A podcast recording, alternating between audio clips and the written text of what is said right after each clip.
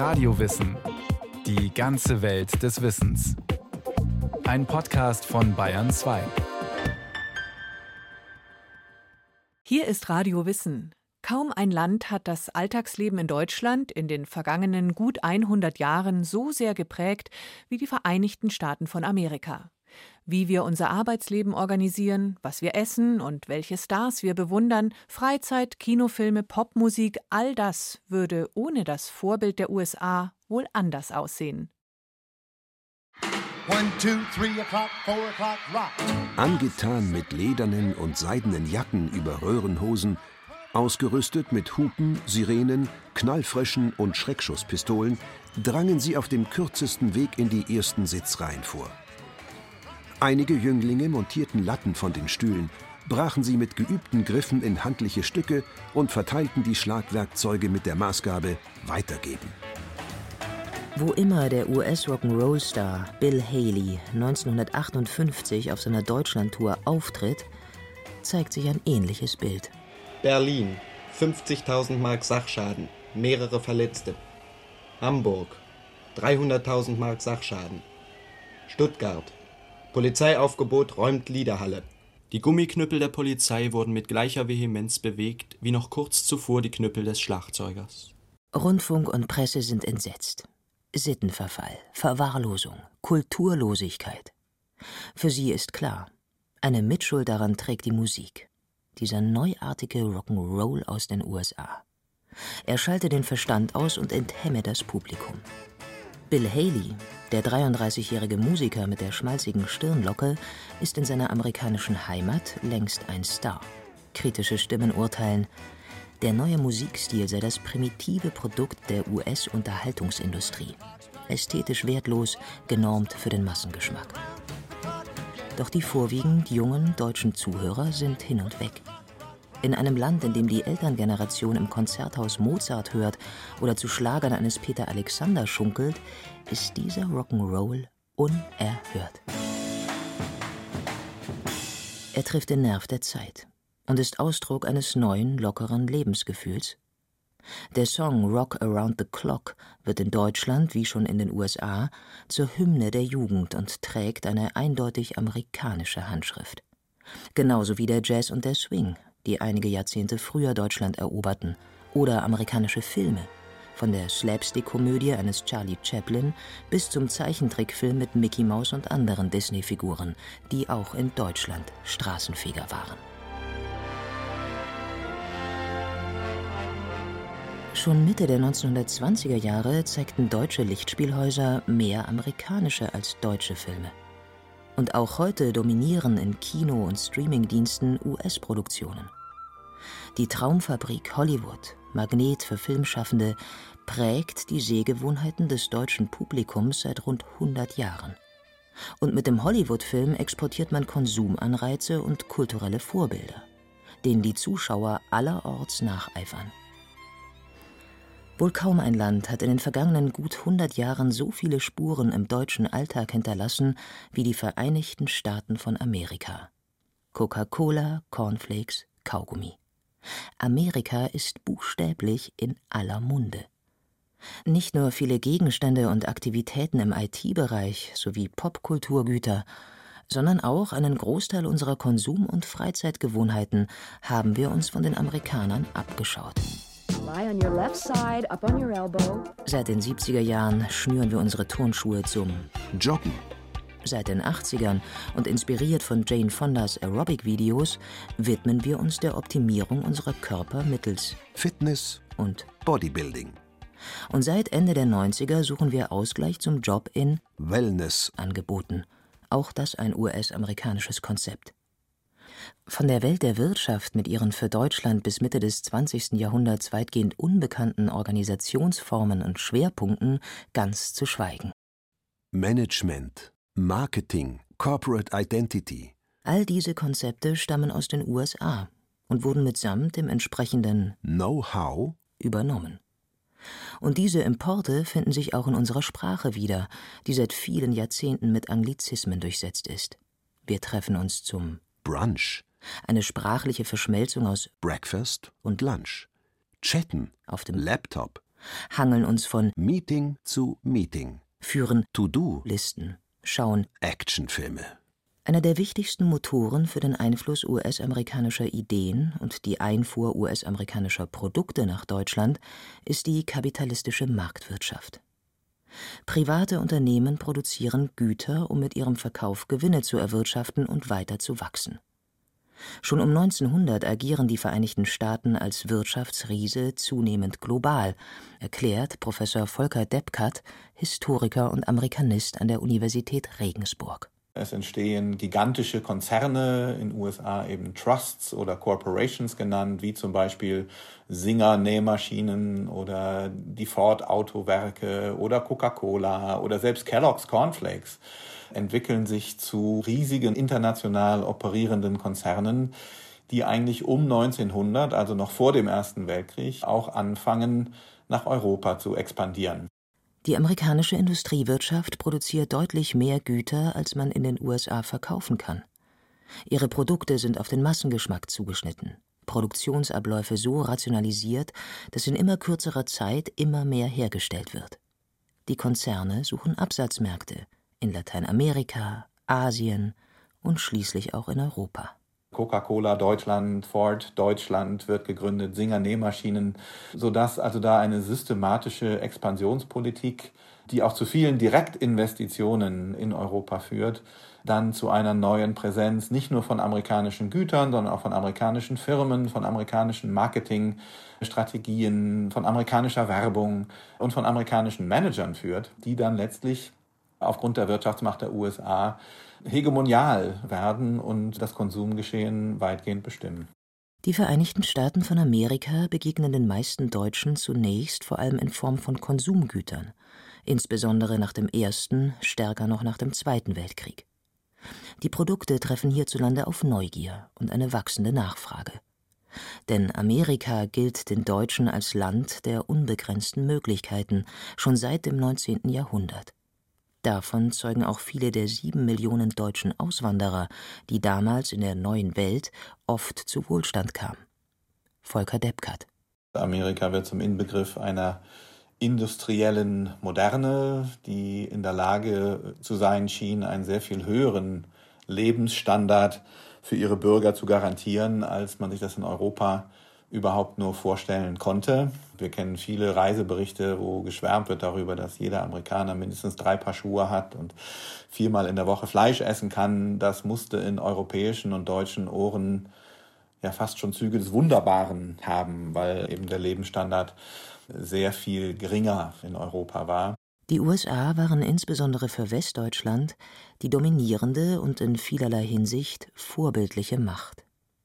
Deshalb und wegen ihrer militärischen Dominanz wird das 20. Jahrhundert auch das amerikanische Jahrhundert genannt, sagt Caspar Maase, emeritierter Professor für empirische Kulturwissenschaft von der Universität Tübingen. Die Art und Weise, wie wir heute leben, wie unser Alltag strukturiert ist, was wir darin alles für Güter haben. Wenn wir das mal vergleichen, Deutschland 1900, Deutschland 1950, Deutschland 2022, dann ist ganz klar, dass es in diesem Alltag sehr viel mehr Elemente gibt, die ihren Ursprung für uns zumindest in Amerika, in den Vereinigten Staaten haben.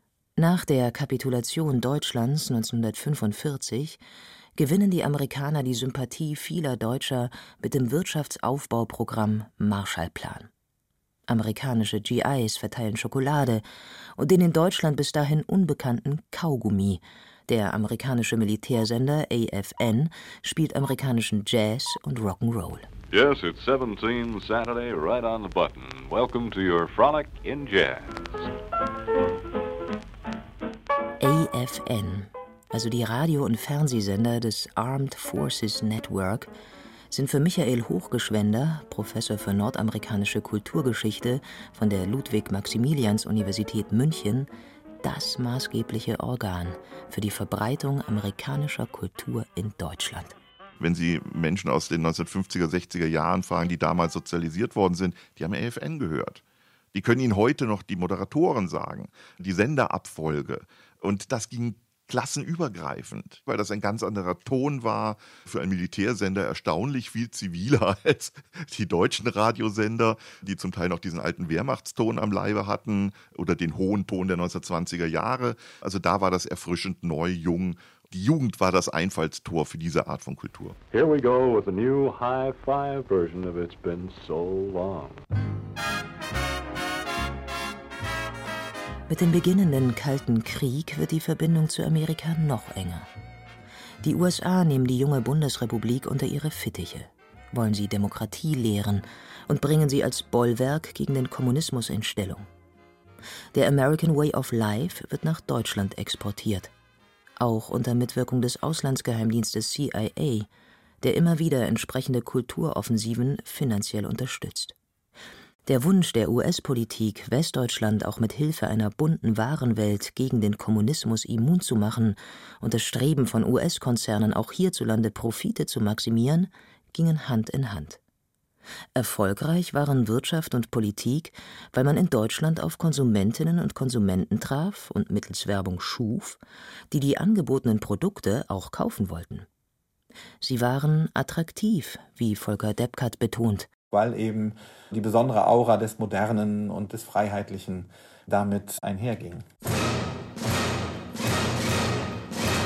Zum Beispiel mit den Zigaretten, die die Freiheit der weiten Prärie versprachen, oder den Sneakers, in denen Rebell und Jugendidol James Dean seine deutschen Fans eroberte und die heute fast jeder zu fast allen Gelegenheiten trägt.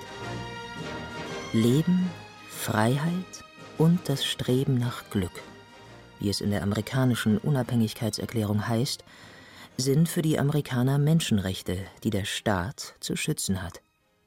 Das Streben nach Glück wurde dabei in den USA sehr früh mit der Möglichkeit zum Wohlstand verknüpft.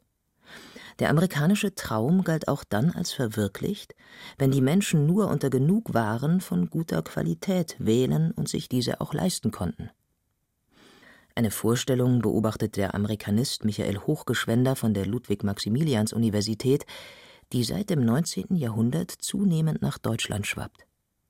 Dort verdrängt sie eine ganz andere Glücksvorstellung, die sich vor allem aus der griechischen und römischen Philosophie gespeist hatte. Glück war eigentlich immer ja die Summe des gesamten Lebens.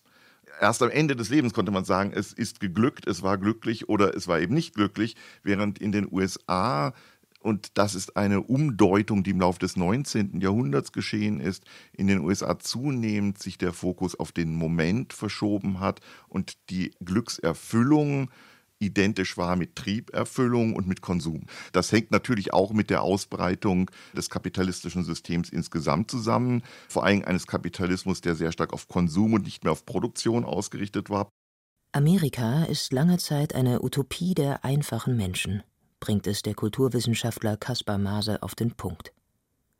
Direkt nach dem Zweiten Weltkrieg stammen 60 Prozent der Industrieprodukte in Deutschland aus den USA.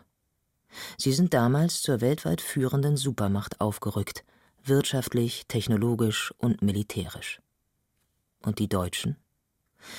Sie dürsteten nach den entbehrungsreichen Kriegsjahren nach einem angenehmeren und bequemeren Leben, so Caspar Maase.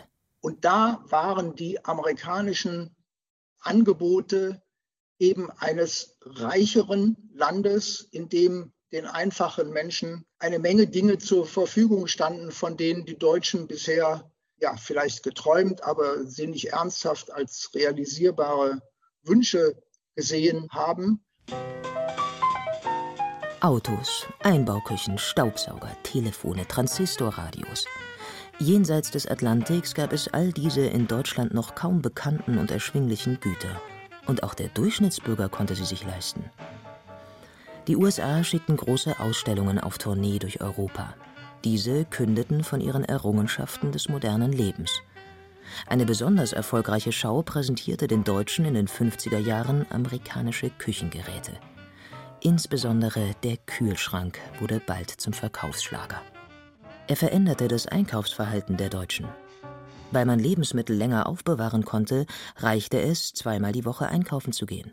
Seinen Einkauf besorgte man übrigens spätestens seit den 70er Jahren üblicherweise im Supermarkt, einem anderen Import aus den USA, der aus unserem Alltag nicht mehr wegzudenken ist.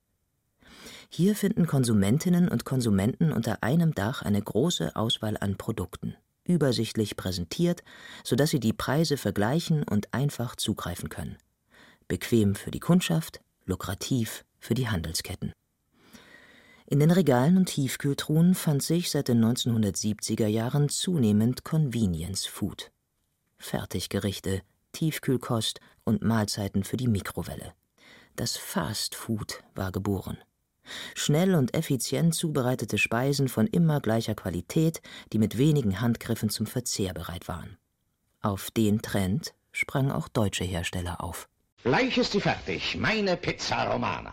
Das heißt, eigentlich ist sie von Dr. Oetker und aus der Tiefkühltruhe. Mmh, wonderful. Auch unterwegs wurde bald an allen Ecken und Enden Fastfood angeboten sodass die Menschen nicht mehr nur zu Hause, in der Kantine oder im Restaurant essen konnten, sondern eben auch auf der Straße, im Vorbeigehen. Und auch wenn Imbisse wie die Currywurst oder der Hamburger ja deutsche Erfindungen waren, galt Fastfood vor allem bei seiner Einführung als typisch amerikanisch.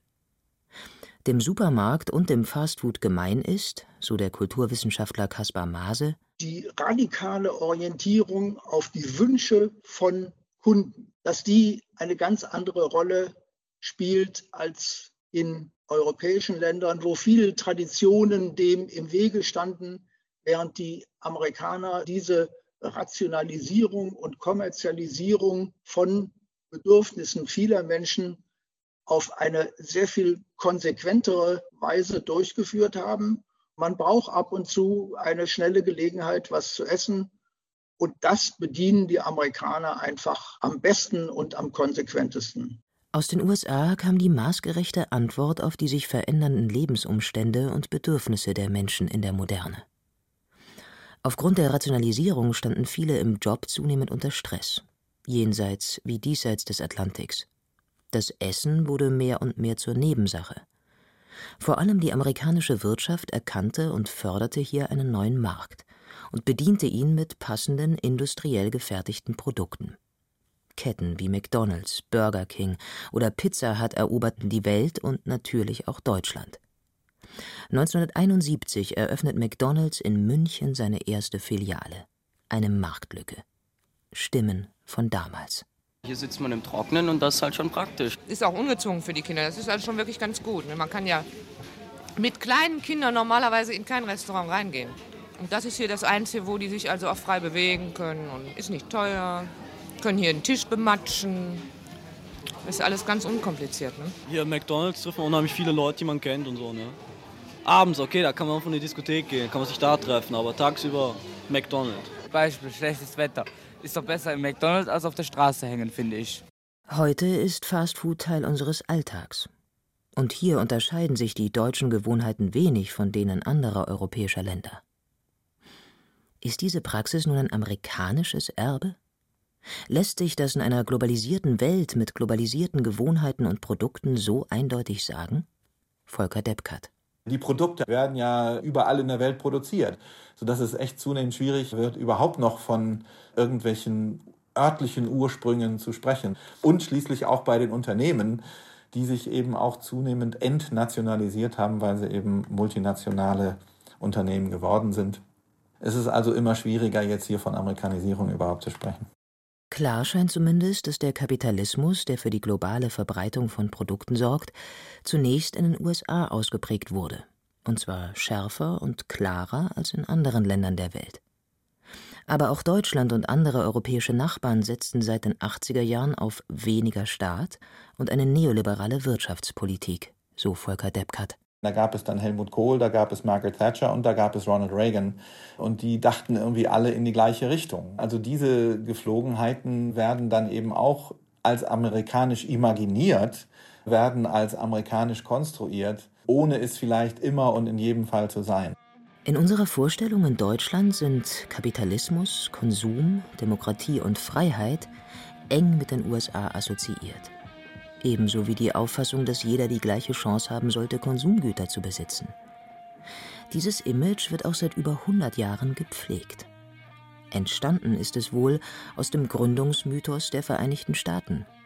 Sie waren das gelobte Land für viele Auswanderer, die dort religiöse Freiheit und wirtschaftliche Prosperität fanden. Nur, wie amerikaspezifisch ist dieses Denken wirklich? Und was davon ist vielleicht einfach typisch für die Moderne und das kapitalistische System, das sie prägt?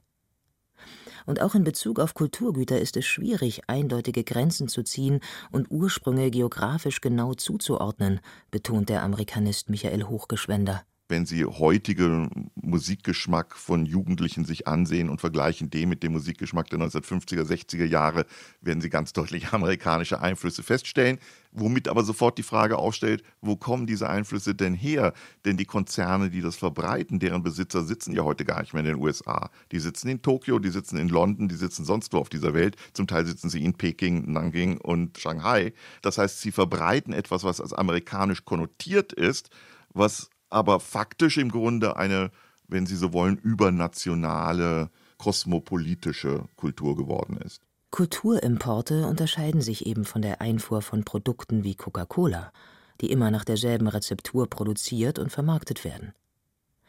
Im Laufe kultureller Austauschprozesse verändern sich popkulturelle Phänomene wie Film, Literatur oder Musik, erhalten oft eine andere Funktion, Bedeutung und ein anderes Publikum. Volker Deppkat. Insofern ist eben die Frage, wie amerikanisch ist Rock'n'Roll noch, wenn die Spider-Murphy-Gang ihn spielt? Oder wie amerikanisch ist Rap und Hip-Hop noch, wenn es deutsche Bands aus Frankfurt oder Wiesbaden spielen? Die meisten kulturellen Strömungen, die wir als typisch US-amerikanisch ansehen, haben ihren Ursprung übrigens in der Kultur der Schwarzen, einer unterprivilegierten Schicht.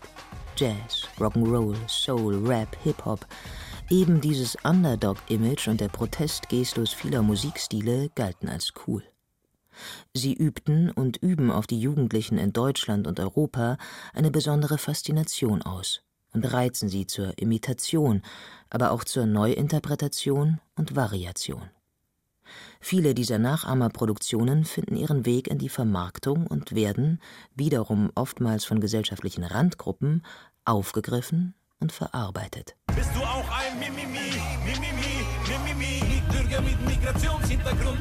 Seit der Entdeckung Amerikas erfinden wir dieses Amerika immer wieder neu und integrieren es dann in unser Leben. Sei es nun tatsächlich amerikanisch oder nur vermeintlich. Schließlich sind die USA weltweit nicht nur ein wirtschaftlich, kulturell und militärisch tonangebendes Land, sondern gerade für uns Deutsche eine riesige Projektionsfläche. So ähnlich übrigens wie Facebook oder Instagram. Bühnen, die uns US-amerikanische Konzerne bereitstellen und auf denen wir uns darstellen können. Susanne Hofmann über Spuren der US-amerikanischen Kultur in unserem Alltag. Und es gibt natürlich noch mehr Radiowissen-Folgen, die sich mit den Vereinigten Staaten beschäftigen, vor allem auch in dem Podcast History, alles Geschichte, überall, wo es Podcasts gibt.